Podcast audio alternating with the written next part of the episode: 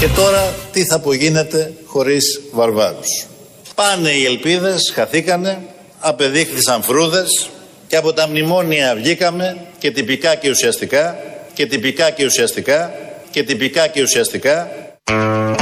Η ερώτηση για τους βαρβάρους θα μας απασχολήσει και σε λίγο, αλλά να μείνουμε λίγο στο άλλο, ότι βγήκαμε από τα μνημόνια και τυπικά, άντε να το δεχτούμε αυτό, αλλά και ουσιαστικά, είπε χτες από τη χθεσινή του ομιλία, γιατί κάθε μέρα έχει μια ομιλία πια, ο Αλέξης Τσίπρας, και μας ανακοίνωσε ότι βγήκαμε από τα μνημόνια και τυπικά και ουσιαστικά, που σημαίνει αυξήσεις μισθών, θα επανέλθουμε στα προηγούμενα, θα γυρίσουν οι χιλιάδες νέοι που έχουν φύγει, θα ανοίξουν οι χιλιάδες επιχειρήσεις που έχουν κλείσει, θα επανέλθουν οι φορολογικοί δείκτες και κυρίως οι φόροι εκεί που ήταν τουλάχιστον το 2009-10 πριν μπούμε στα μνημόνια, οι συντάξεις, οι 12 περικοπές και όχι η 13η που ήθελε να κάνει, και οι 12 θα αποκατασταθούν, γενικώς η οικοδομή θα αρχίσει να ξαναδουλεύει, γενικώς θα γίνουν τα πράγματα όπως ήταν πριν, γιατί αυτό είναι ουσιαστική αποκατάσταση. Αυτό σημαίνει όταν χρησιμοποιούμε τη λέξη ουσιαστικά, αυτό εννοούμε όλοι. Αλλά μαζί με το τυπικό ήρθε και το ουσιαστικό. Άλλη μια μπαρούφα από τον Αλέξη Τσίπρα, έχουμε συνηθίσει και δεν πολύ στεκόμαστε. Το θέμα μας δεν ήταν να σταθούμε σε αυτό, αν έχει τελειώσει το μνημόνιο ουσιαστικά, τυπικά και άλλα τέτοια. Το θέμα ήταν να σταθούμε λίγο στους βαρβάρους, γιατί το χρησιμοποίησε ο Αλέξης Τσίπρας τώρα που τελείωσε το μνημόνιο για να πεις σε όλους τους άλλους εκεί της αντιπολίτευσης τι θα κάνετε τώρα που δεν θα έχετε βαρβάρους. Και τις συντάξεις διασώζουμε και την ανεργία μειώνουμε και τις αδικίες αποκαθιστούμε, αλλά και το κυριότερο, όλα τα μέτρα που εξήγηλα φέτος το Σεπτέμβρη στη Διεθνή Έκθεση Θεσσαλονίκης θα τα υλοποιήσουμε ένα προς ένα. Και τι θα απογίνεται τώρα λοιπόν είναι το ερώτημα. Τι θα απογίνεται χωρίς βαρβάρους. Το ακούσαμε, το είπε χτες, μπορεί να το πει και σήμερα γιατί μιλούσε αρκετή ώρα, δεν προλάβαμε να τα ακούσουμε όλα, λογικό. Αυτό που προλάβαμε να ακούσουμε από το σημερινό είναι αυτό που είπε ότι δεν έχει κλούβα της αστυνομίας έξω από το γραφείο του. Προφανώς δεν έχει περάσει βράδυ από την Ηρόδου Αττικού, δεν έχει περάσει μπέρα σίγουρα. Δεν έχει περάσει και βράδυ που κλείνει όλη η Ηρόδου Αττικού. Όπως έκλεινε επί Σαμαρά και το κατήγγειλε αυτό, και καλά έκανε και το κατήγγειλε. Έχει 3 κλούβες έξω από το γραφείο του. Για το σπίτι δεν ξέρω, αλλά έξω από το γραφείο που είναι το Μαξίμου έχει 3 κλούβες. Ο ίδιος στη Βουλή πριν λίγο είπε δεν έχει καμία κλούβα της αστυνομίας. Μια μικρή. Είπε για το σπίτι, δεν είπε για το γραφείο. Για το γραφείο συζητούσαμε γενικότερα. Αν έχει πει για το σπίτι, δεν το ξέρουμε, δεν μπορούμε να το βεβαιώσουμε. Αν και λένε εδώ οι πληροφορίες των συντακτών ότι μπορεί έξω από το σπίτι να μην έχει, αλλά στα παρακάτω στενά υπάρχουν κάποιες κλούβες για το καλό των, για το φόβο όλων. Τώρα για το γραφείο πάντως έχει 3 κλούβες απ' έξω. Είτε το είπε είτε δεν το είπε. Κάποτε κατήγγειλε το Σαμαρά ότι είχε τις κλούβες κανονικά απ' έξω και αυτό ήταν κάτι πάρα πολύ κακό. Το θέμα δεν είναι αυτό, να μείνουμε στους βαρβάρους. Μάλλον είναι και αυτό το θέμα, αλλά αλλιώς ξεκινήσαμε και πρέπει να συνεχίσουμε από εκεί που είχαμε ξεκινήσει. Με πολύ ωραίο τρόπο, χρησιμοποιώντας και τον Καβάφη, κοιτάει την αντιπολίτευση στα μάτια και της λέει: εσύ τώρα, αντιπολίτευση, που δεν θα έχεις μνημόνιο, τι θα κάνεις χωρίς βαρβάρους. Ακριβώς όμως το ίδιο έλεγε και ο Σαμαράς όταν είχε επίσης διώξει το μνημόνιο. Και οι νοσταλγοί του χθες υπόσχονται σήμερα τι ακριβώς? Να καταργήσουν πια τα μνημόνια που ήδη αφήνουμε πίσω. Γιατί αυτό ακριβώς είναι το πρόβλημά τους. Ότι τελειώνουν τα μνημόνια, ότι τα αφήνουμε πίσω. Και αυτοί τι θα κάνουν τώρα, χωρίς μνημόνια να ασχίζουν, να καταγγέλουν? Τι θα υπόσχονται? Τι θα γίνουν στο ΣΥΡΙΖΑ χωρίς βαρβάρους πλέον? Είχε διώξει και ο Σαμαράς το μνημόνιο. Και ο Σαμαράς ένιωθε την ίδια χαρά και ικανοποίηση και χτυπούσε την τότε αντιπολίτευση που ήταν ο Τσίπρας και ο ΣΥΡΙΖΑ με τον ίδιο ακριβώς τρόπο που τώρα ο ΣΥΡΙΖΑ, που επίσης έχει διώξει το μνημόνιο και ουσιαστικά και τυπικά, κατηγορεί την τωρινή αντιπολίτευση. Αλλά το ίδιο ακριβώς έλεγε και ο Γιώργος Παπανδρέου όταν επίσης είχε διώξει το μνημόνιο. Και το ερώτημα μετά το μνημόνιο τι? Αλλά σε λίγο ελπίζω θα είμαστε χωρίς μνημόνιο. Και τότε όλοι όσοι έχτισαν τις τύχες τους πάνω σε αυτή την αντίθεση, τι θα κάνουν? Για να θυμηθούμε τον Καβάφη, τι θα κάνουμε χωρίς βαρβάρους? Ο κάθε ένας έδιωχνε τους βαρβάρους, που όμως τους έφερνε τους βαρβάρους, και χρησιμοποιούσε το ίδιο ακριβώς επιχείρημα και ο πρώτος πρωθυπουργός του Μνημονίου, εκλεγμένος, και ο δεύτερος πρωθυπουργός του Μνημονίου και ο τρίτος πρωθυπουργός του Μνημονίου. Τα ίδια ακριβώς επιχειρήματα. και με τον ίδιο τρόπο διώχνουν ουσιαστικά και τυπικά, δεν το συζητάμε, το μνημόνιο. Θυμόμαστε πως το έχει διώξει ο Γιώργος από τον πρώτο χρόνο, από το 11 το έχει εξαποστείλει, μετά ο Σαμαράς από το δεύτερο χρόνο και ο Τσίπρας από τον τρίτο χρόνο τελείωσε με τα μνημόνια. Να δούμε τι θα πει ο τέταρτος πρωθυπουργός του μνημονίου, γιατί από εδώ και πέρα όλοι οι πρωθυπουργοί, ενώ δεν θα είναι των μνημονίων, θα είναι των βαρβάρων και θα λένε διάφορα για τους βαρβάρους και για τα τελειώματα των μνημονίων. Όλοι μαζί λοιπόν με τους βάρβαρους. Για να θυμηθούμε τον Καβάφη, τι θα κάνουμε χωρίς βαρβάρους. Τι θα γίνουν στο ΣΥΡΙΖΑ χωρίς βαρβάρους πλέον. Και τι θα απογίνεται τώρα λοιπόν είναι το ερώτημα. Τι θα απογίνεται χωρίς βαρβάρους.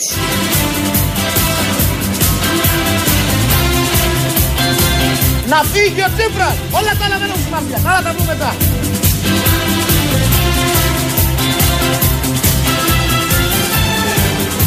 Τώρα το μείζον είναι να φύγει ο Τσίπρας. Τίποτα άλλο. Όλα τα άλλα δεν έχουν σημασία. Ο αντιπρόεδρος του Γκόμενου είναι αυτός. Γκόμενος πια είναι ο Κυριάκος Μητσοτάκης, καινούρια άφιξη στην ορολογία. Ο αντιπρόεδρος, εν πάση περιπτώσει, λέει να φύγει ο Τσίπρας κτλ. Τελειώσαμε και με αυτά, τελειώσαμε και με τους βαρβάρους. Τον Glory από κάτω παίζει ωραία η ορχήστρα. Το θέμα από χθες είναι ένα και είναι πάρα πολύ σοβαρό. Ότι βρέθηκε μια κυρία στην Κυψέλη που είχε πάει ο Κυριάκος Μητσοτάκης και του είπε: καλέ, την Γκόμενος είσαι εσύ. Μόλις τον είδε, δεν ξέρω αν το έχετε δει το βιντεάκι. Είναι μια κυρία που έχει το καρουτσάκι με το μόρο, περπατάει και ο Κυριάκος και τον βλέπει ξαφνικά χαρά, ήθελε selfie, ήθελε φιλιά, τα κάνανε όλα αυτά. Και κάποια στιγμή του λέει αυτό το πράγμα: καλέ, την Γκόμενος είσαι εσύ. Να ακούσουμε το απόσπασμα. Δεν πολύ ακούγεται γιατί είναι μακρινή η κάμερα, αλλά όμως θα καταλάβετε και την αμηχανία του Κυριάκου και την χαρά, τον ενθουσιασμό, για να μην πω και τίποτα άλλο, της κυρίας. Αγαπητέ μου, συγγνώμη, είσαι φοβερός. Το μωρό είσαι. Μπορώ να σε βγάλω την φωτογραφία με το μωρό μου.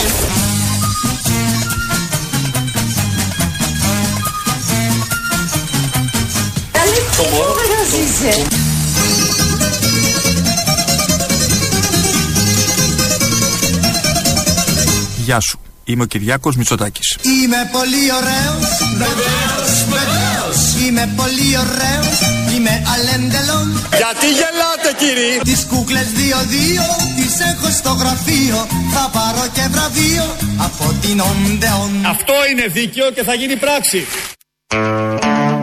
Η απορία είναι μεγάλη, οι απορίες είναι πολλές για την κυρία βασικά. Το ότι είναι γκόμενος ο Κυριάκος, όλοι το ξέρουμε, το λέμε όταν τον δούμε, αυτά του λέμε όλοι. Καλέ, τι γκόμενος είσαι εσύ. Είναι όταν λέμε τη λέξη γκόμενος, έρχεται στο νου ο Κυριάκος. Το βλέμμα θες, το παράστημα, η φωνή, αυτά που λέει, δεν το συζητάμε. Γενικώς η άβρα που αποπνέει. Όλη αυτή η αντρίλα που βγαίνει είναι αυτό ακριβώς. Η λέξη γκόμενος το περιέγραψε πολύ ωραία η κυρία. Το θέμα είναι η κυρία. Τα κριτήρια της κυρίας. Ακριβώς πολλές περιέργειες δημιουργούνται. Δεν θα μπούμε τώρα σε όλα αυτά, γιατί βλέπετε ότι η πολιτική ζωή πάει να γίνει προσωπική ζωή και εμείς δεν μπορούμε σε αυτά. Είμαστε κόντρα σε αυτά. Επιμένουμε να μένουμε στις απόψεις, αλλά δεν μπορούμε να ξεφύγουμε από τον ενθουσιασμό της κυρίας. Οπότε μας άρεσε πάρα πολύ αυτό. Θέλω καταρχάς να πω κάτι. Είμαι πολύ ωραίος. Αλήθεια? Βεβαίως. Έχω πρωθυπουργίτιδα. Είμαι πολύ ωραίος. Ιδίως το βράδυ. Με λένε Κυριάκο πίσω από το όνομα Μητσοτάκης. Με λένε Μητσοτάκη. Αυτόγραφα υπογράφω στο κινηματογράφο. Τραβάτε με κι ας κλαίω. Πληρώνω φωτογράφο. Πίνω βερμούτ και τζιν. Στούκας είναι το παιδί, κόπανος είναι. Είσαι πολύ ωραίος. Τι είπατε, τι είπατε? Είσαι πολύ ωραίος. Αλήθεια? Εγώ πια δεν μ' αρέσει να περί αυτό λόγο, το ξέρετε, είμαι σεμνός άνθρωπος. Βεβαίως. Εγώ είμαι αξιόπιστος. Βεβαίως. Είμαι χυδαίος λαϊκιστής. Είμαι πολύ ωραίος. Αλήθεια? Βεβαίως.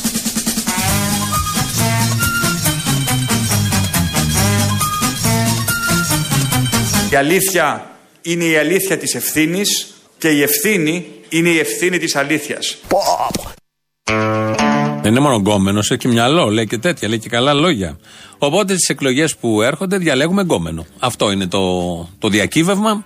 Έτσι θα πορευτούμε. Next top model. Τα έχουμε πει εδώ και καιρό. Οπότε επιβεβαιώνεται με τη φράση αυτή της κυρίας και όλο αυτό που έχει δημιουργηθεί από χτες. Πάμε τώρα στον άλλον που επίσης είναι ωραίος και γκόμενος τον λες, αλλά αυτοί της αριστεράς δεν τα πολύ διαλέγουν αυτά. διαλέγουν άλλες εκφράσεις για να περιγράψουν το είναι τους και τον εαυτό τους, ο Αλέξης Τσίπρας. Και αναρωτιόμουν, καθώς ερχόμουν να τοποθετηθώ σήμερα στην Εθνική Αντιπροσωπεία, μια μέρα μετά την κατάθεση ενός προϋπολογισμού τομή στην τελευταία οχταετία, αναρωτιόμουν ποιος θα μπορούσε να είναι ο τίτλος αυτής της παρέμβασής μου. Και νομίζω ότι ο καλύτερος τίτλος θα μπορούσε να είναι «Τσοβόλα δώ στα όλα».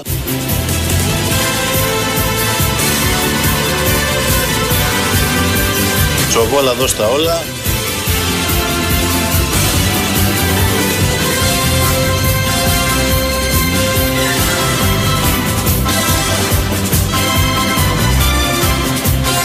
Θα τους πιάσουμε όλους. Δεν θα μας γλιτώσει ένας. Ο αντιπρόεδρος του Γκόμενου είναι πάλι αυτός που λέει διάφορα, ο Άδωνις Γεωργιάδης. Εδώ είναι ελληνοφρένεια. Εδώ δεν είναι και τόσο, ή είναι στα χαρτιά. Έξω και παραέξω, στην Κυψέλη, στη Βουλή, εκείνη η πραγματική ελληνοφρένεια. Το ξέρει ο καθένας. 211-208-200 το τηλέφωνο επικοινωνίας. Αν νιώθετε, αν βλέπετε τον Κυριάκος Γκόμενο, πάρτε τηλέφωνο, γιατί είναι με Γεωργία Βασιλιάδη ο Αποστόλης. Μπορεί να μεσολαβήσει, να κάνει τα αδέοντα. Είναι προξενήτρα, είναι όλα αυτά τα που χρειάζονται. Ρίχνει γέφυρες γενικώς και μπορεί να σας βοηθήσει. Βέβαια, ζηλεύει λίγο άλλους γκόμενους. Οπότε θα δούμε πώς θα το διαχειριστεί. Να μιλήσουμε για τέτοια σήμερα, νομίζω το σηκώνει η μέρα, αφού είναι και μαύρη Παρασκευή. Άλλος τρόπος επικοινωνίας είναι τα μηνύματα στην ηλεκτρονική διεύθυνση, η οποία είναι studio.papakirialfm.gr. Έχουμε και στο YouTube το official, Ελληνοφρένη official, από κάτω έχει chat για γκόμενους και τα υπόλοιπα. Έχουμε και Facebook, έχουμε και Twitter. Έχουμε και τον Νίκο Σαπρανίδη που ρυθμίζει τον ήχο.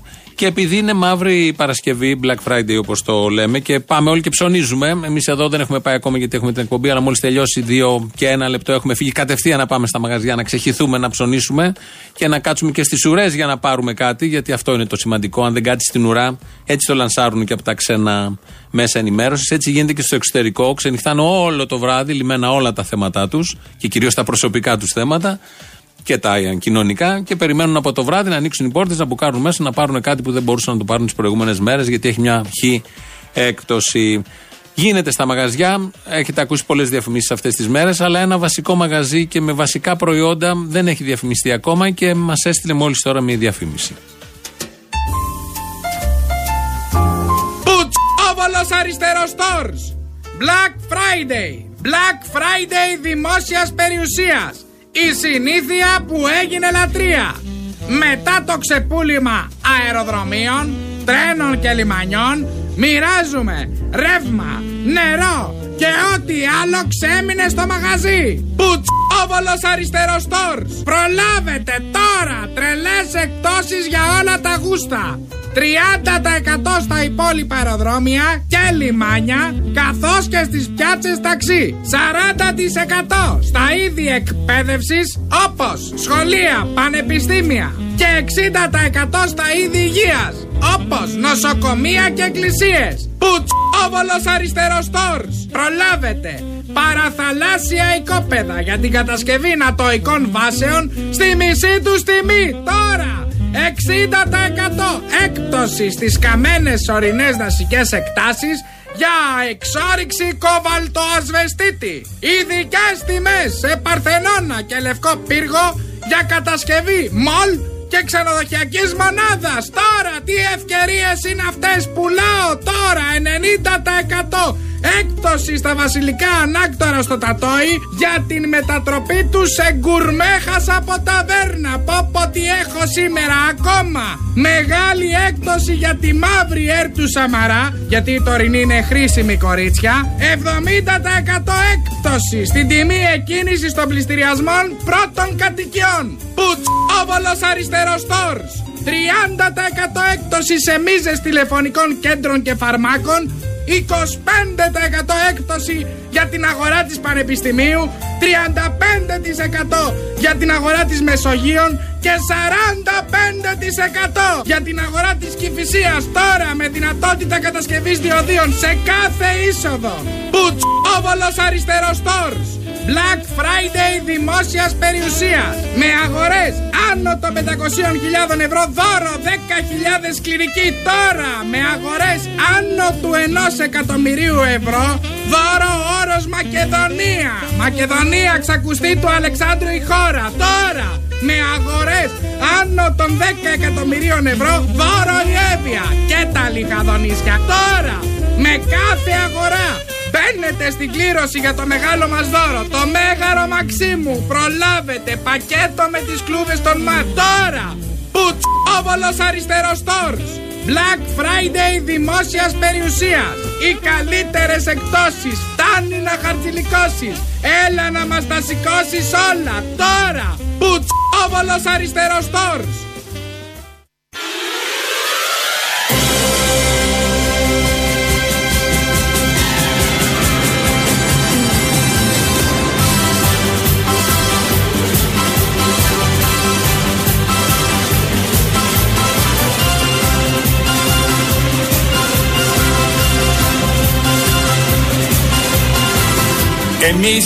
Εμείς ξέρουμε με ποιους είμαστε.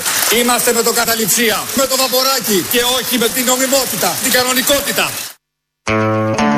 Και χειροκροτάνε οι άλλοι από κάτω, ενώ τα λέει αυτά ο Κυριάκος, ότι είναι με τους Καταληψίες, με το Βαποράκι και όχι με την κανονικότητα και την νομιμότητα. Και χειροκροτάνε οι βουλευτές, γιατί αυτοί είναι οι χειρότεροι, δεν είναι ο Κυριάκος, ο γκόμενος. Το θέμα είναι οι άλλοι από κάτω. Είναι από τη σημερινή του ομιλία στην Βουλή, πριν λίγο, που είχε με τον Αλέξη Τσίπρα εκεί η συζήτηση για θέματα ανομίας, πανεπιστημίων, η βασική ατζέντα της Νέας Δημοκρατίας. Λίγο πριν πει όλα αυτά, είχε καταθέσει μια προσωπική του περιπέτεια. Μου έμεινε ο φόβος ότι μια μέρα θα βρω τα λάστιχα του αυτοκινήτου κομμένα ή το αυτοκίνητο καμένο, ή ότι θα με στριμώξουν σε μια γωνιά και θα με ξυλοκοπήσουν. Σε έστησαν σε μια γωνιά κι ήσουν ένα νέο παλικάρι. Σε μια γωνιά κι ήτανε 4 φαντάρι. Έστησαν σε μια γωνιά και σημάδευαν την καρδιά σου. Έστησαν σε μια γωνιά κι ήταν πρωί και παγωνιά. Μου έμεινε ο φόβος. Πολύ θέλει ο άνθρωπος να του μείνει ο φόβος, να φοβάται για τα λάστιχά του και τη γωνιά και τους 4 φαντάρι, δεν θέλει πάρα πολύ. Λαός, μέρος Α. Αγόρι, να μου ζουμερό μου, αγόρι, πού είσαι? Τώρα μεγάλες κουβέντες. Λέγε, τι θες? Τον άκουσα το μαλάκα τον άλλο να. Τατσόπουλο, τι γύρισε και είπε? Πιο απ' όλα, τι είπε? Ότι είναι κόκορας ελευθέρας βοσχής. Ρε φίλε, πώς γάμισε τη μισή Αθήνα με τέτοιες μαλακές που πετάει? Τέτοια θέλουν, παιδί μου, τέτοια θέλουν. Λέγε Τατσόπουλο, γράψει κανένα βιβλίο εκεί, αυτά ξέρεις, μην τα χαρακτηρίσω. Αυτό που αδικεί τον Τατσόπουλο είναι που έχει κλείσει το Alter. Θα είχαν κάνει τα βιβλία του χρυσή καριέρα. Βρε και εγώ μαλακές σου λέω συγκόμενα, αλλά δεν γαμάω. Να πω την γαμάω, δεν γαμάω. Εντάξει, τώρα είναι και άλλα τα θέματα, Θα σου λέω εγώ διάφορα μεγάλα, ας πούμε, ΟΗΕ, και στα τα σχολιάζεις. ΟΗΕ. Ο Οργανισμός Ηνωμένων Εχθρών. UNESCO. Με μη μπροστά, με μη. UNESCO, ναι, καλό. Όλοι αυτοί οι οργανισμοί λοιπόν δουλεύουν για το σύστημα. Για πες, θα πεις κι άλλα. Και καλά, ας πούμε, ΟΗΕ. Ναι. Η UNESCO, για τα παιδιά. Στην Ιεμένη, τι γίνεται στην Ιεμένη? Πανηγύρι, τι εννοείς τι γίνεται? Λιμοκτονούν, πεθαίνουν τα παιδάκια. Εντάξει, τι να κάνουμε, κάποια παιδάκια θα πρέπει να πεθάνουν, κάποια άλλα γεννιούνται. Πρέπει να γίνει ένα rotation στον κόσμο. Ποιος θα το αποφασίσει αυτό? Εσύ, ο καπιταλισμός. Τα διακομωδείς όλα. Ποιος πήγε κάτω και χάιδεψε ένα παιδάκι και τελικά ήταν πεθαμένο? Ποιος ευαισθητοποιείται για όλα αυτά? Κανείς. Κι όμως, στα χαρτιά η UNESCO είναι για τα παιδάκια. Η UNESCO δεν είναι για τα κτίρια, τα διατηρητέα, τα ωραία και τις πόλεις και όλα αυτά? Ποια παιδάκια τώρα, παράτα μας. Δεν μπορώ να σας αντιμετωπίσω. Με τον Ιφλή, τι ήταν με τον Ιφλή? Αποτυχία η εκπομπή με τον Ιφλή. Σιγά μην ήταν επιτυχία με τον Ιφλή. Πώς γίνεται να είναι επιτυχία με τον Ιφλή? Γιατί το έκανες αυτό? Γιατί έτσι.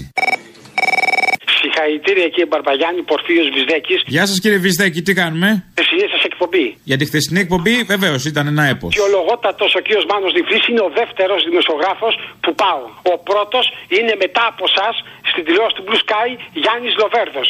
Γεια σας. Αχ, εξαιρετικός, ναι, μεγάλος συνάδελφος. Λοιπόν, δεν σχολιάζω καν τον Ιφλή εχθές. Θα σχολιάσω μόνο το Σάββατο την παράσταση στο Κρεμλινό. Εκπληκτική. Σ' άρεσε? Είσαι φαινόμενο. Στο έλεγα εγώ, φαινόμενο είμαι εγώ. Όχι ο Καράς και οι μαλακίες. Φαινόμενο είμαι εγώ. Που ακόμα σε αντέχω. πέρα δεν μπορεί να πάρει ανάσα. Είσαι φαινόμενος. Φίλε, πραγματικά ήταν εκπληκτική παράσταση. Σε είχα δει και στο φεστιβάλ της ΚΝΕ. Πολύ ανεβασμένος, με μεγαλύτερη αυτοπεποίθηση αυτή τη φορά. Και η Αφροδίτη Μάνου συγκινητική. Πες κι άλλα, και λίγα λες μου φαίνεται. Δεν νομίζω. Τι άλλο να σου πω. Ρε, είσαι πραγματικά εκπληκτικός. Σκέψου, είχα έρθει με φίλο, ο οποίος ούτε είναι πολιτικοποιημένος κτλ. Και πέρασε εκπληκτικά. Το αμόρε σου? Όχι το αμόρε μου, είναι το αδερφός του αμόρε μου. Α, ήρθες με άλλον, μάλιστα. Ναι. Έλα, γεια. Έχω ξεκινήσει κάτι. Τώρα ακριβώς δεν μπορώ εγώ να το χαρακτηρίσω τι είναι. Θα ήθελα να μου υπογράψει την ιδρυτική διακήρυξη. Βεβαίως, με μεγάλη χαρά. Δώσ' μου να υπογράψω ότι μ***** θες. Ωραία. Τα λέμε στην παράσταση. Ναι, ναι, έλα στην παράσταση να σου βάλω πολύ τσίφρα μου. Πάνω στα στήθια όμως υπογράφω, Τέλεια, τέλεια. Unisex. Τα ξυρίζα, Γουλή, γουλή. Ναι, ναι, καλύτερα για να πιάνει και στυλό. Ή μαρκαδόρος, ό,τι θες. Όχι μαρκαδόρος, μαρκαδόρος είναι ρουβίκονας. Όχι, όχι. Τέλεια. Θα μας πάνε μέσα. Έλα, γεια. Δεν είδατε όμως την τεράστια αύξηση στο δεκάμηνο, την πρωτοφανή αύξηση απασχόλησης στο δεκάμηνο, που συμβάλλει βεβαίως σε αυτά τα εξαιρετικά σημαντικά κατ' εμάς επιτεύγματα της μείωσης συνολικής ανεργίας κατά 8 μονάδες και των 300 και πλέον νέων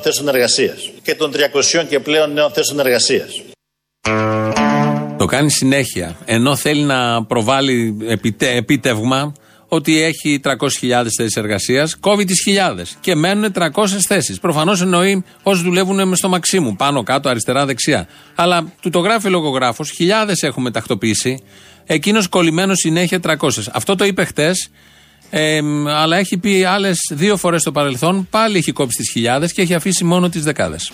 Το ισοζύγιο των θέσεων εργασίας είναι για πρώτη φορά θετικό και όχι απλά θετικό, αλλά αξιόλογο. Περίπου 230 νέες θέσεις εργασίας έχουν δημιουργηθεί. Εμείς καταγράφουμε ήδη 300 νέες θέσεις εργασίας. Σε αυτά τα εξαιρετικά σημαντικά κατ' εμάς επιτεύγματα και των 300 και πλέον νέων θέσεων εργασίας. Τις εκατοντάδες δεν έχουν προσλάβει, μόνο δεκάδες, εκατοντάδες έχουν προσλάβει. Τις χιλιάδες πάντως τις κόβει. Κάτι παίζει, δεν ξέρω, πρέπει να το ψάξουν εκεί οι ψυχολόγοι. Έχει φύγει και η Κονιόρδο που κάνει τον καθαρισμό Αύρας. Και όλα αυτά έχουν μια επίπτωση, τα βλέπουμε όλοι καθημερινά. Το θέμα της καθαρίστριας συνεχίζεται. Από χτες τρέχει και η πρωτοβουλία που έχουμε πάρει εμείς εδώ, Ελληνοφρένεια. Ο ημεροδρόμος και το The Press Project. Υπάρχει ένα κείμενο, συλλέγουμε υπογραφές προς τον πρόεδρο της Δημοκρατίας και τον Υπουργό Δικαιοσύνης, τον κύριο Καλογύρου, να κάνουν τα δέοντα, να μην συνεχιστεί αυτό το απαράδεκτο γεγονός. Ένας άνθρωπος, μια καθαρίστρια να είναι μέσα 10 χρόνια, να έχει φυλακιστεί 10 χρόνια σε αυτόν τον τόπο, επειδή έκανε αυτή την πλαστογραφία για να πιάσει δουλειά ως καθαρίστρια και να παραμείνει ως καθαρίστρια. Βεβαίως και η εισαγγελέας του Αρείου Πάγου, κυρία Δημητρίου, έχει επέμβει, ζητάει να δει τη δίκη, όλα αυτά θα γίνουν την άλλη εβδομάδα, έχει ξεσηκωθεί και ο Σάλλος που έχει ξεσηκωθεί, το κρατάμε όλοι ψηλά, αν θέλετε κι εσείς προσθέστε τη φωνή σας στο 211-200-8200, πείτε όλα αυτά θα παίξουν από Δευτέρα, πάμε να ακούσουμε τώρα το λαό. Τι έγινε, παλικάρι μου? Τι κάνεις, καλέ? Α, θα άρρωστη, χάλια. Συμβαίνει, είναι η περίοδος. Συμβαίνει, η περίοδος είναι. Ποιος σε κόλλησε, τι έγινε, κόλλησες κουκουεδίλα, τι έπαθες? Έπαιζα κουκουεδάκι έγινα. Πήγα προχθές στο συλλαλητήριο στη Θεσσαλονίκη που είχαμε σύνταξη. Θα κατεβούμε Αθήνα, στα πά. Με τα πόδια? Όχι, ρε, 15-12 τι είμαστε εμείς, Πελετίδης? Δεν ξέρω, ο Πελετίδης θα κάνει. Ο Πελετίδης θα κάνει. Λοιπόν, είναι αηδιασμένοι που τους πήρε τόσο καιρό να βγάλουν το πόρισμα ότι δολοφόνησαν το Ζακ. Και ο Ζακ πήγε και έπεσε πάνω στις κλωτσιές τους. Είναι η ίδια περίπτωση με τη Ζαρτινιέρα, μα θυμάσαι. Ακριβώς, με τη Ζαρτινιέρα πέφτουν τζαμαρίες. Εντάξει, εντάξει. Διάφορα. Τους πήρε 1,5 μήνα να βγάλουν το πόρισμα αυτό που βλέπαμε εμείς μέσα από διάφορα site ή μέσα από τις οθόνες που δείχναν κάποια στιγμιότυπα. Καλά, μωρή τόσο μπορεί να χρειάζονται για τις εξετάσεις, αυτό είναι το θέμα σου. Και ίσως και παραπάνω. Το θέμα είναι όλοι οι άλλοι οι δίθεν που τώρα το μάθανε και καλά. Αυτό που ξέρουμε φως φανάρι. Το επίσημο μπορεί να πρέπει να θέλει ένα μήνα για να βγει. Τι να κάνουμε τώρα? Ναι, και πέφτουν από τα σύννεφα τώρα. Αυτό είναι το θέμα. Οι πέφτοντες από τα σύννεφα. Αυτοί οι νοικοκυρέοι, οι ματατζίδες και οι καβίτες όσοι ήταν εκεί θα μείνουν στο απειρόβλητο. Δυστυχώς ο Ζακ δεν θα γυρίσει πίσω. Για άλλη μία φορά. Ήταν Ζαρτινιέρα, ήταν Τζαμαρία, ήταν ό,τι ήταν. Έτσι μας μάθαν, έτσι να λειτουργούμε. Γι' αυτό και εμείς δεν τα βάζουμε κάτω. Αγώνα μέχρι τελικής πτώσεως. Δεν το περίμενα, ρε π***, αυτό που είδα, ειλικρινά. Ποιο? Αυτό που είδα στο Κρεμλίνο, ρε π***. Φιλαράκι, ειλικρινά δεν το περίμενα.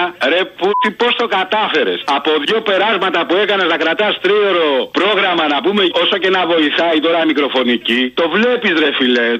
Όπως φίλε, ανατρίχιασα. Και αυτή η κοπελιά, μα εκεί την είδα, να πούμε. Και λέω ότι πού ξεφύγει, πού ζω, ρε π***, και δεν την ξέρω, να πούμε. Φίλε Αντωνοπούλου. Ναι, τη ρίτα, ναι. Φιλαράκι, σου λέω όταν θα κάνεις, γιατί τις σώπες, να πούμε, θα κάνουμε κάτι μαζί, είμαι μέσα, έτσι. Φίλε, respect.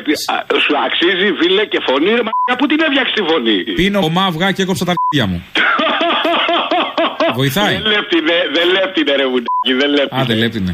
Τέλος πάντων, σε ευχαριστώ, αδερφούλη, και σε ευχαριστώ και για δεύτερη φορά, γιατί ήσουν και gentleman σε όλα. Φιλιά στα κολομέρια. Αγάπη μου, έλα, γεια. Θέλω να αναφέρω βασικά ένα προβληματισμό. Βλέπουμε παντού αυτά τα φασιστάκια να εμφανίζονται πολύ πιο έντονα και πιο πολλά.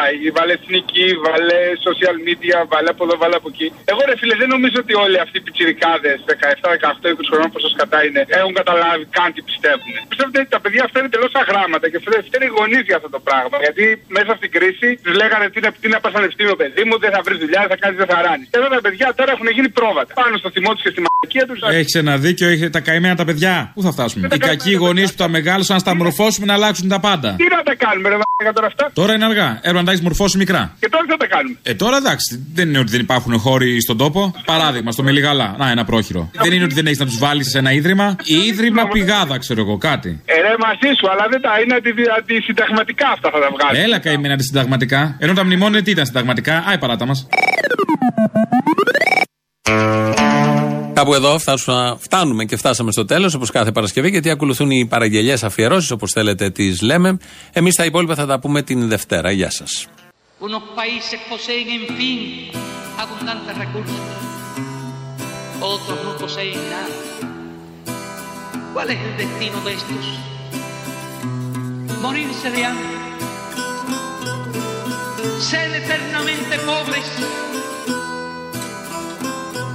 ¿Para qué sirve entonces la civilización? ¿Para qué sirve la conciencia del hombre? Παρασκευή θέλω να βάλεις στο Τζανακόπουλο, αφού είπε το έμεσα άμεσα που του γάμισε τη μάνα, θέλω να βάλεις στον Πανούση από το ποτ πουρί που βλέπω κάτι όνειρα. Αυτό και να μιλάει αυτός ο μαλάκας. Θα εξαντλήσουμε τα περιθώρια του διαλόγου, θα προσπαθήσουμε να βρούμε όρους συνένεσης και συνεννόησης με την Εκκλησία της Ελλάδας. Συγγνώμη, άρα δεν ισχύει το άμεσα της ανακοίνωσης της Παρασκευής? Εντάξει, το άμεσα είναι ένας όρος αφαιρετικός, ο οποίος μπορεί να ερμηνευτεί από τον καθένα κατά το δοκού. Και βλέπω κάτι όνειρα σε ουρητήρια παίζω πιάνο. Βλέπω κάτι όνειρα πως κατουργέμαι και δεν φτάνω. Μεσημέρι, δεν πήγα βράδυ. Μεσημέρι, δεν πειράζει. Το φως της μέρας. Φάουλ. Φάουλ για ποιο λόγο? Βλέπω κάτι όνειρα πως ξαφνικά γίνομαι άντρας. Με την καλή έννοια, βέβαια. Με την καλή έννοια. Βλέπω κάτι όνειρα ότι δεν είμαι πια μαλάκας. Προφανώς μεταφορικά. Τόσο μαλάκας. Ήταν δίκαιο και έγινε πράξη.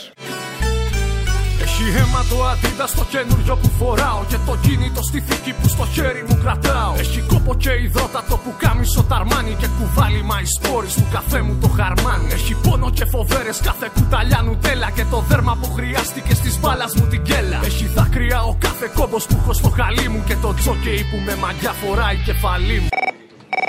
Επειδή ο Λεβέντης τσακώνεται με τους πρέσβεις. Προχτές μάλωσα με τον Γερμανό πρέσβη. Θα βάλεις την Παρασκευή τον πρέσβη Μαυρομιχάλη να δούμε πώς τσακώνεται ο Αποστόλης με πρέσβη? Άντε, γεια. Λέγομαι Μαυρομιχάλης. Μα γεια σας. Είμαι πρέσβης. Λοιπόν, τον κακό στον καιρό γαϊδούρι. Γιατί μιλάτε έτσι? Αυτός που είστε και που λες. Πιπέρι. Εκεί μέσα, τον κακό στον καιρό. Χριστό παιδί μου. Χριστός. Το διάλογο ρε ζηλεύεται τον τόπο, κατάρματα. Γιατί όλα όσα είπα της ζωής μου προϊόντα μου τα αφήσαν οι δικοί μου, τα αγόρασα από σπόντα. Δουλέψανε παιδιά που είναι γεννημένα δούλοι, με ροφάι, με ροδούλοι και εμείς πέσουμε κρυφτούλοι. Τινησία και Σουδάν, Μαλαισία, Πακιστάν και δεκάδες χώρες που τα πιτσιρίκια δεν θα πάν. Για να έχω κομπουφάν με υπογραφή της Nike, μας και δώσει ο Θεός και μου κάνουν κανένα like. Αποστόλη. Φίλος. Άκουσα τις προάλλες στο ραδιόφωνο, νομίζω δεν το έπαιξε χθες, το ριζόγαλο, ΣΥΡΙΖΑ. Ριζόγαλο με κανέλ. Τέλειο, όλη η συνταγή ήταν απίστευτη, αξίζει ο καθένας να ακούσει προσεκτικά. Αν μπορείτε, ξαναπαίξτε το και βάλτε το και ξεχωριστά ως βιντεάκι στο YouTube. Ριζόγαλο με κανέλ. Θέλετε ένα επιδόρπιο ελαφρύ, γευστικό και εύκολο στην Παρασκευή του? Ελάτε τώρα να το φτιάξουμε μαζί. Ριζόγαλο με κανέλ. Και κάντε δώρο στον εαυτό σας τη δίκαιη ανάπτυξη των παιδιών σας. Υλικά: πλεόνας μαριζιού από τα χθεσινά γεμιστά της κυρίας Θεανός, 13 λίτρα γάλα λεχώνας κροκοδίλου ή εναλλακτικά αγελαδινό γάλα από τους Φρέντο Εσπρέσο του Αλέκου Πλαμπουράρη, 5 χρυσά αυγά, μια κατσαρόλα, μια μαρίς, 10 μπολάκια και το αριστερό μάτι της κουζίνας. Εκτέλεση: τοποθετούμε την κατσαρόλα σε μέτρια φωτιά στο αριστερό μάτι της κουζίνας που αποκτήσαμε με πληστηριασμό. Προσθέτουμε 1 λίτρο νερό από τη μάνδρα και 50 γραμμάρια στάχτη από το μάτι. Όχι της κουζίνας, το άλλο της ραφίνας. Ανακατεύουμε καλά μέχρι να πάρει βράση και προσθέτουμε 2 κουταλιές της σκούπας δάκρυα μπαζιάννα. Αφήνουμε να κρυώσει μέσα στην κατσαρόλα, σκεπάζοντας με τα καθαριστικό της εφορίας, ώστε το μείγμα να κρατήσει όλη την υγρασία του. Τώρα παίρνουμε τα μπολ με την αστερόεσα και απλώνουμε κάτω-κάτω μέλι καρπάθου ως βάση θανάτου. Σερβίρουμε το μείγμα στα μπολάκια και πασπαλίζουμε με κανέλ, σχηματίζοντας μία κόκκινη γραμμή. Αφήνουμε το μπολ στο ψυγείο για 17 ώρες και φύγαμε για διαπραγμάτευση. Τώρα ριζόγαλο με κανέλ, ιδανικό και για τον έρπη. Προλάβετε! Αν έβγαινα να παίξω στην αλάνα με την μπάλα, κάποιες οικογένειες δεν είχαν να πάρουν γάλα. Όταν άφηνα χαρτά εδώ στον ουρανό να ανέβει, κάποια αφήναν το παιδί τους μοναχό να ζει και ανέβει. Όταν μου λέγει η γιαγιά μου κάθε βράδυ παραμύθια, σκοτώναν αυτές ψυχές άρρωστες για το συνήθεια. Όταν μου φέρνει η νονά μου τη λαμπάδα και παιχνίδια, συνομήλικοι μου ψάχναν την τροφή τους στα σκουπίδια. Θέλω μια παραγγελιά για την Παρασκευή. Θέλω το «Και μας έλεγε το κύμα πέρα από το Λαύριο». Για το αύριο? Ναι, γεια. Και μας έλεγε το κύμα πέρα από το Λαύριο, όλα όσοι είναι το θύμα θα το δείτε αύριο.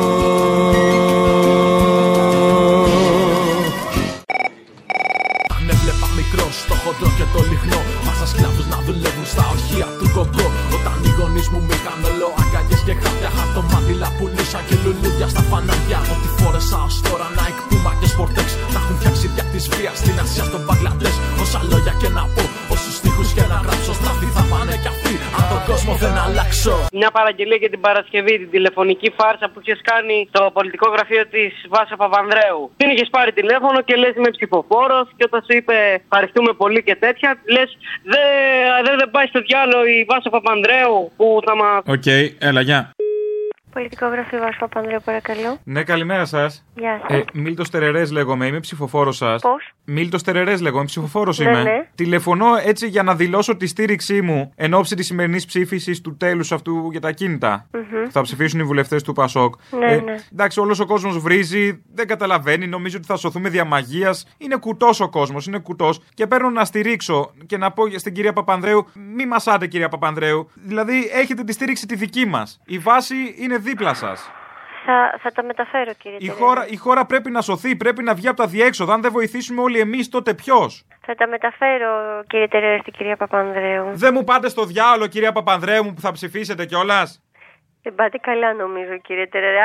Εμείς δεν πάμε καλά. Άλλα μου λέγατε πριν. Γιατί δεν ευθέως δεν είπατε από την αρχή αυτό που θέλατε? Ευθέως σας το είπα. Όχι, πιστέψατε ότι το εννοούσα κιόλας. Δεν πάτε στο διάλογο, λέω εγώ, δεν τη το λέτε. Που θα πάνε να ψηφίσετε κιόλας, να δω πώς θα βγείτε αύριο έξω. Σ' αυτή τη μηχανή που κόσμου μιλάει, αντί για λάδι καίνε ανθρώπου αίμα. Μ' αλλάζουν οι καιροί και θα έρθει η στιγμή κι ο δούλος θα είναι αυτός που βάζει στέμα. Να σου πω θέλω αφιέρωση για Παρασκευή.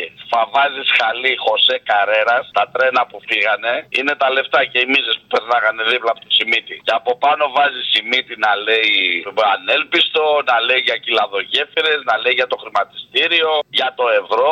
Βάλε εκεί πέρα, βάλε λίγο Παπαντονίου, λίγο Τσοχατσόπουλο και στο τέλος να βάλεις ότι όποιος έχει στοιχεία να πάει στον εισαγγελέα. Οι Έλληνες πολίτες μαζί με άλλα 300 εκατομμύρια πολιτών της Ευρωπαϊκής Ένωσης μοιράζονται το κοινό νόμισμα. Μοιράζονται επίσης τη σταθερότητα που χαρακτηρίζει την Ευρωζώνη και τη σταθερότητα που δημιουργεί αυτό το κοινό νόμισμα.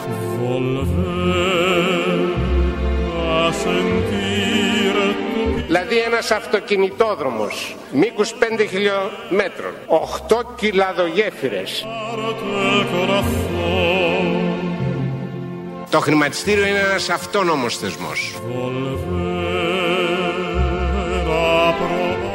Εγώ πήγα και έβανα κροτίδες τις λέγανε. Ούτε δώρα πήρα, ούτε είχα σχέση με τις μίζες. Συντρόφισσες και σύντροφοι, για το σοσιαλισμό αγωνιζόμαστε όλοι. Να τα πάτε στον εισαγγελέα. Όταν έπαιζα μικρός με το πρώτο το Nintendo στην Ινδία οι ανήλικοι κουβάλαγαν τσιμέντο. Όταν έφτιαχνα το δέντρο με φωτάκια και στολίδια τα παιδιά στη Βραζιλία ψάχναν μέσα στα σκουπίδια. Όταν έκανα ποδήλατο στον δρόμο τα απογεύματα συνομήλικους στην Κίνα τους σκοτώναν διαμοσχεύματα. Κίνησα σαν κοίταζα τις τάξεις στα κορίτσια ενώ στην Ινδονησία τα πουλούσανε για βίτσια. Όταν έβλεπα τον Αλαντίν στην Disney με τον Τζίνι τα αδέρφια μου γαζώνανε κάτω στην Παλαιστίνη. Μας ευχαριστώ Θεέ που έχω και έναν ΟΗΕ και να ενδιαφέρθω για αυτά δεν χρειάστηκε ποτέ. Να είναι καλά και το ΝΑΤΟ, Ηνωμένες Πολιτείες, της θρησκείας του αδερφάτου, όλες τις παιδεραστίες. Πάμε πάνω απ' όλα τα άλλα στου μεγάρου μας τη σάλα. Δεν θα είχες την κουτάλα αν δεν ήσουν καπιτάλα. Μια παραγγελία θέλω για την Παρασκευή. Θέλω να βάλεις το Λεβέντι που λέει δεν γίνεται να μας κυβερνάνε άθεοι και τα λοιπά. Και να βάλεις και τον άλλο από τα Καλάβρητα που ευλογούσε τα στρατεύματα μόλις ξεκινάγανε τα τουρκικά για το Αφρίν. Ο ένθεος. Ναι. Δεν μπορούν να κυβερνούν και να λένε επιλύουν και τα εκκλησιαστικά οι άθεοι. Δεν μπορεί να κυβερνήσουν. Όχι, δεν μπορούν οι άθεοι. Αυτή τη χώρα. Αυτή η χώρα ιδρύθηκε σαν ελληνορθόδοξη. Το σύστημα ρολόι που ρυθμίστηκε να τρώει την εργατική την τάξη. Πολλά αυτή τα έχει παράξει. Μα δεν να το καταλάβει και μετά ποιος θα προλάβει. Από το κύμα να γλιτώσει και πάνει να ανασηκώσει. Στο σχολείο σου αριστού κοντά κρατάω τη σημαία. Ήμουνα απάντη χώρα και δεν με κάνες παρέα. Με έχεις κοστώσει στο Ιράκ, στο Βιετνάμ, στην Παλαιστίνη. Εγώ αγέννητο μωρό και δεν είχα καν ευθύνη. Έχεις βγάλει τα αργανά μου. Πας και πάρεις τα λεφτά σου για να ζήσουν παραπάνω λίγο τα αφεντικά σου. Παζάρι και με πουλάκες φαντάσου θα γυρίσει ο δρόμος και θα έρθει και η σειρά. Μέσα σ' αυτή τη μηχανή ανελωθούμε όλοι μαζί και χαράξουμε αντίθετη πορεία στο γρανάζε. Να θα γίνω εγώ και εσύ και θα φτεκίνει η στιγμή όπου αλλάζουν οι γέροι και σίγουρα θα τους πειράζει. Γιατί σ' αυτή τη μηχανή όλου του κόσμου οι λαοί αν σταματήσουν για πάντα της άλλο να γίνουμε. Μα ευτεκίνει η στιγμή που η φωνή μας θα ακουστεί και ο φίλος μόνος νικητής και πάλι θα βάζει στεμά. Κάτι για την Παρασκευή θα ήθελα. Την Κυριακή τώρα στις 25, ξέρεις, είναι τα 2 χρόνια από το θάνατο του Φιντέλ, εσύ. Ναι. Έλεγα, αν μπορείτε να βάλετε από Κοινούς Νητούς όλου του κόσμου οι λαοί, ξέρεις, εκεί με την εισαγωγή του Φιντέλ. Θέλω αφιέρωση του κόσμου οι λαοί από τους Κοινούς Νητούς. Τώρα το ζήτησε κι άλλος. Είναι φιλαρέκια εδώ. Ξέρω, μωρέ, μου έχουν δώσει και μπλουζάκι. Αυτή η τύπη λοιπόν είναι πολύ καλή, δηλαδή του κόσμου οι λαοί. Δεν θα ήταν ωραία μια διασκευή του κόλου οι λαοί. Όχι για όλους τους λαούς, για κάποιους λαούς θα ήταν ωραίο. Θα χαρώ να σε δω πολύ από κοντά. Σ' αυτή τη μηχανή. Του κόσμου οι λαοί αντί για λάδι καίνε ανθρώπου αίμα. Μ' αλλάζουν οι καιροί και θα έρθει η στιγμή κι ο δούλος θα είναι αυτός που βάζει στέμα.